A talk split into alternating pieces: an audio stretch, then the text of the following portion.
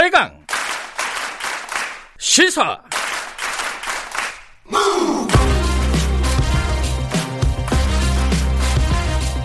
지금 여러분께서는 김경래 기자의 최강 시사를 듣고 계십니다.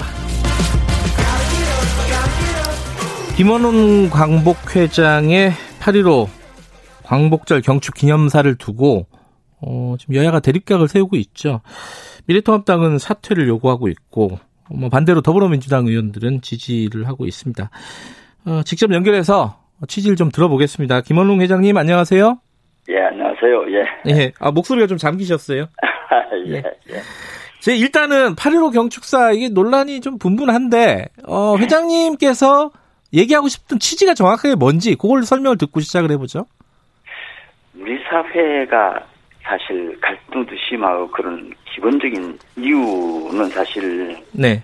그 국민 통합이 안 되는 이유는 친일 미청산에 저는 기인한다고 생각하고요. 네. 그런데 그걸 우리 사회 갈등은 보수 진보는 사실 아니에요. 음. 민족과 반민족이 갈등 구조의 기본 틀이라고 보거든요. 네. 그런데 일각에서는 그 친일세력도 끌어안아야 되지 않냐. 물론 음. 그래야 되겠죠. 그렇지만 반성 없는 친일세력을 끌어안는 것은 저는 국민통합이 아니라고 봅니다.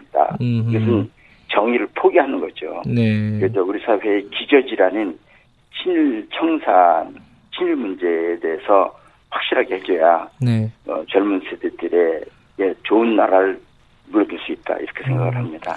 뭐 미래통합당에서 굉장히 반발하고 있는데 요거는 예상을 하셨나요?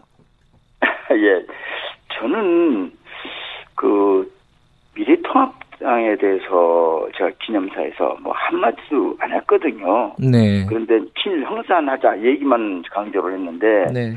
그런데 미래통합당에서 이렇게 펄펄 뛰며 뭐 저렇게 좀 반대하고 뭐 친청을 반대하는 이유는 저는 뭔가 찔리는 게 있지 않나. 음. 어, 그래서 저는 미래통합당의 반응을 보면은 오히려 많은 국민들이 네. 야, 그 저 당이 진짜 토착 왜구구나. 음. 어? 요, 저 친일계 정치인들이 이렇게 많구나. 예. 이렇게 스스로 커밍아웃 하는 거 아닌가 하는 생각이 들어요. 예. 그래서 난 왜 미래통합당이 이렇게 펄펄 뛰는가 저는 자기들이 국민들이 신뢰를 얻는데 도움이 안 될 텐데 네. 하는 생각이 지금 듭니다. 안타깝습니다. 뭐 몇 가지 이제 미래통합당이나 이 김원웅 회장님의 음. 이 광복 경축사 기념사를 두고 이제 구체적으로 좀 비판하는 지점들이 있는데 또 하나가 네. 그 중에 하나가 이제 초대 대통령 이승만 네. 대통령의 정통성을 부정한 부분 그리고 네. 뭐 애국가를 부정한 애국가 부정 이게 애국가는 여러 가지 논란이 있었지만 이렇게 공식적으로 광복 회장님이 거론을 한 건 처음이죠. 그러니까 이런 그렇죠. 부분에 대해서 반발을 하는 것 같은데 어떻게 생각하십니까? 사실 이제 국가가 모든 나라가 있잖아요. 네. 그런데 국가를 대부분 몇 번씩 바꿉니다. 네. 미국도 이미 이제 두 번 바꿨고 독일은 세 번, 음, 오스트리아는 다섯 번, 네. 프랑스는 일곱 번, 어. 중국도 이미 두 번. 뭐 그런데 전 제가 확인해 봤더니 전 세계에 지금 108개, 108개 국가가 국가를 다 여러 번씩 바꿨어요. 아 그래요. 미국은 어. 지금도 또 새로운 국가를 준비하고 있거든요. 그 이유가 시대의 흐름에 맞지 않는다, 낡았다. 음, 네. 그런데 국가를 한 번도 안 바꾼 나라가 일본입니다. 음흠, 근데 그것마저도 일본 따라가야 되느냐. 음흠. 좀 그런 생각이 들고요. 네. 또 하나 안익태 씨가 우리 가한 것이 최근에 저희들이 광복해서 독일 정부에서 그 받은 자료가 있습니다. 그 네. 자료에 보면은 만주국, 만주국은 일본이 만든 괴뢰 국가잖아요. 네. 그 건국 10주년 기념 연주회를 베를린에서 나치의 지휘부에 있는 사람들과 함께 초- 초청해가지고 연주하는 모습이 담겨 있어요. 네. 그런데 그것도 그렇지만은 사실 이거 참 부끄러운 얘기인데 네. 불가리아에 민요가 있거든요. 네. 근데 그 민요가 있는데 우리 동해물과 백두산 이 가사가 애국가의 가사가 한 60%가 그걸 베꼈어요. 아 그래요. 그러니까 표절을 했어요. 어. 그래서 표, 딴건 표절, 표절했다는 것만으로도 이거 바뀌어야 되거든요. 음. 그래서 저는 이게 국가를 다른 나라들도 시대의 흐름에 맞게끔 아직 30년에 한 세대가 지나면 한 번씩 바꾸고 그러는데 네. 그거 그것도 꼬집하고 지금 바꾸면 안 된다. 음흠. 우리가 불러왔는데 딴 나라는 왜 불러왔는데 바꿉니까? 예. 그냥 그렇게 고집피는 게 이해가 안 됩니다. 음, 예를 들어서 이제 안익택 씨 작곡가 안익택 씨 안익태 씨의 친일 행각이라든가 이런 부분들은 아직 네. 조금 더 어, 면밀하게 조사를 해야 될 필요가 있는 거 아닌가요? 이미 입증이 돼 예. 있습니다. 음흠. 이미 안익태는 뭐 이미 알려진 것만 갖고도 네. 뭐 만주 환상곡을 작곡했다든지 네. 굉장히 적극적으로 그리고 베를린에 음. 오래 근무하면서 일본에 또 베를린에 또 이렇게 뭐 약간 첩보 담당 그다 집에 집에서 같이 기가하면서 여러 가지 행동을 했다든지 네. 그리고 아르- 아이젠하워가 노르만디 상륙을 딱 하니까 네. 얼른 베를린을 피해서 스페인으로 도망갔다든지 네. 뭐 이런 여러 가지가 아닉테의 친일 행적에서는 명료한 것이 여러 개 음. 드러나 있습니다. 음흠. 근데 국민들에게 얘기를 좀 얘기, 얘기 그 내용을 충분히 홍보를 안 한 것뿐이죠. 아, 그래서 아, 지금은 이 애국가를 바꿔야 될 시간이다, 시기다 이렇게 보시는 거네요. 예, 예. 음, 알겠습니다. 그게 또 있고 또 하나가 이 현충원, 국립현충원에 지금 안장이 된 이 친일파들을 다 파묘를 해야 된다, 이장을 네. 해야 된다 이렇게 말씀을 하셨지 않습니까? 예.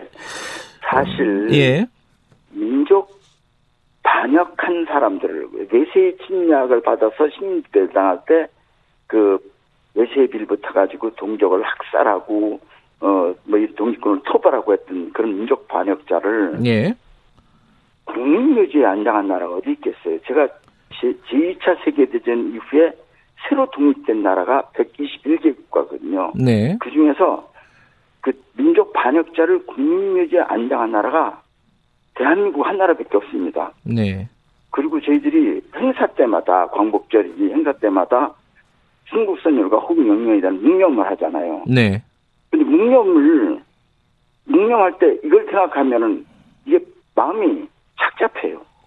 음, 그래서 이미 저는 그 그렇게 해서 국민들이 애국심을 불러일으키는데 굉장히 착잡하게 하는 그런 국민의 국민의다 그런 분 그런 음. 분들을 안장하고 있는 것은 그거는 전 도저히 예, 국민들이 국민들이 납득하지 않을 거라고 생각합니다.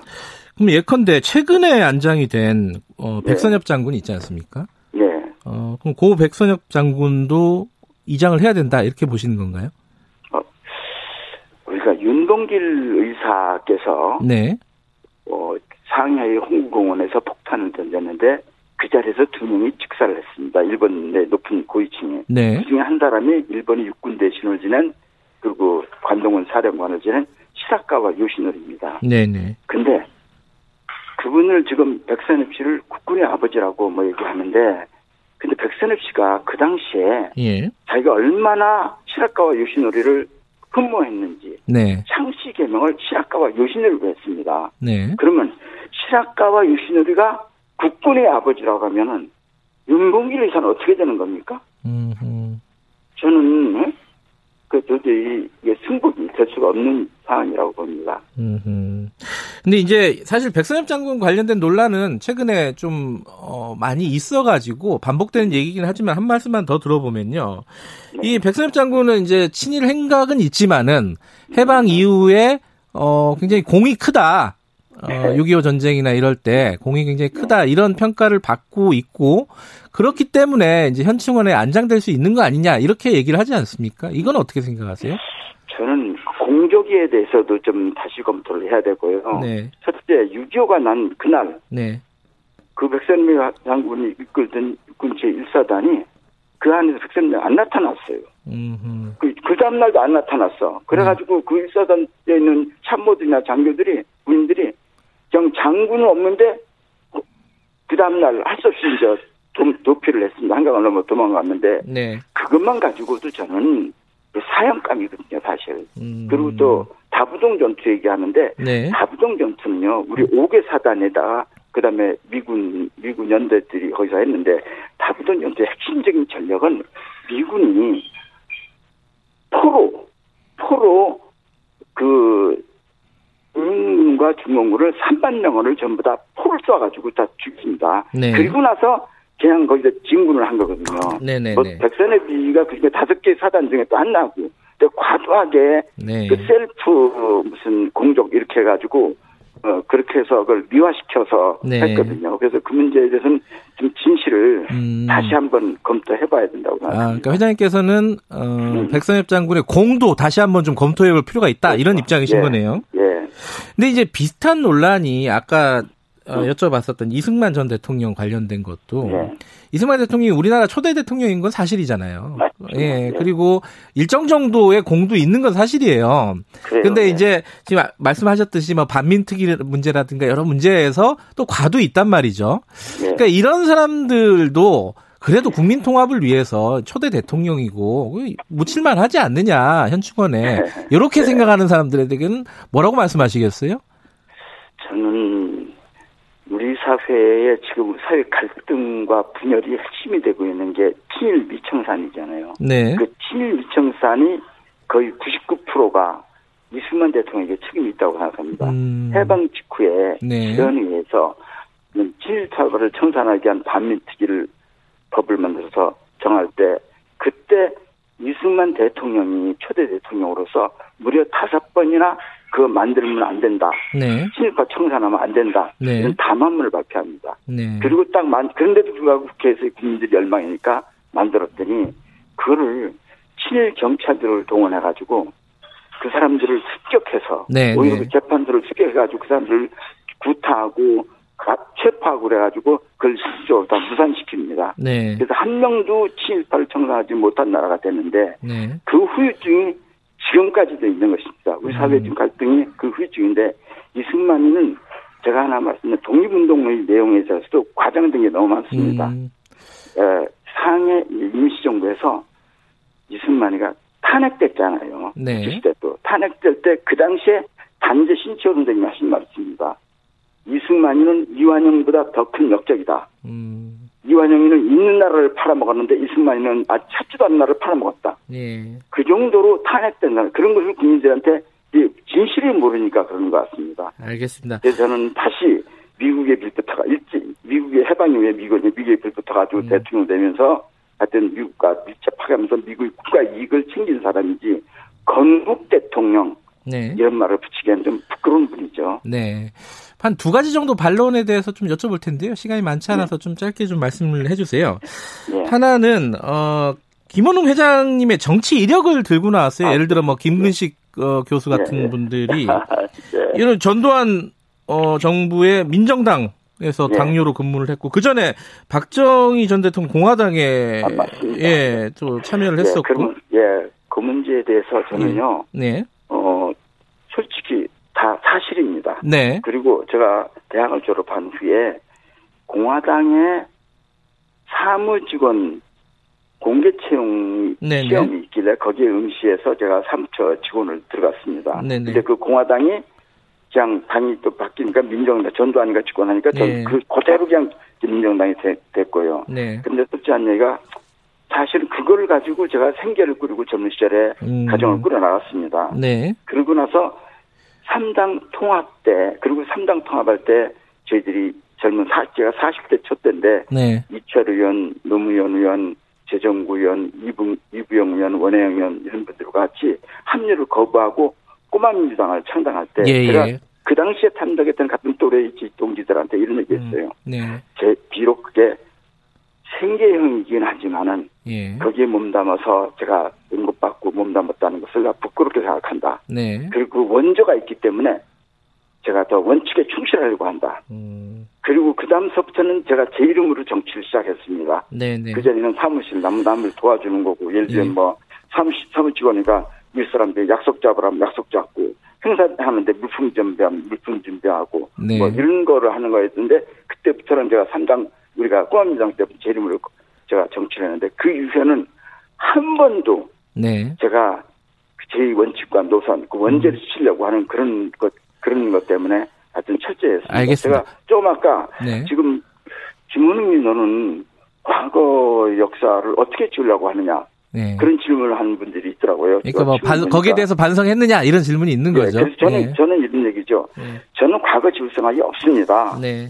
근데 반성하고 그 반성의 반성으로 원죄가 있기 네. 때문에 더 원칙에 충실하게 지난 30몇 년 동안 살아왔습니다. 알겠습니다. 이번에 예. 제가 친일청산을 외치는 것도 네. 그런 원죄가 있기 때문에 원칙에 더 충실하려고 네. 하는 것- 것입니다. 알겠습니다. 오늘 아침 일찍 연결해 주셔서 감사합니다. 여기까지 듣겠습니다. 고맙습니다.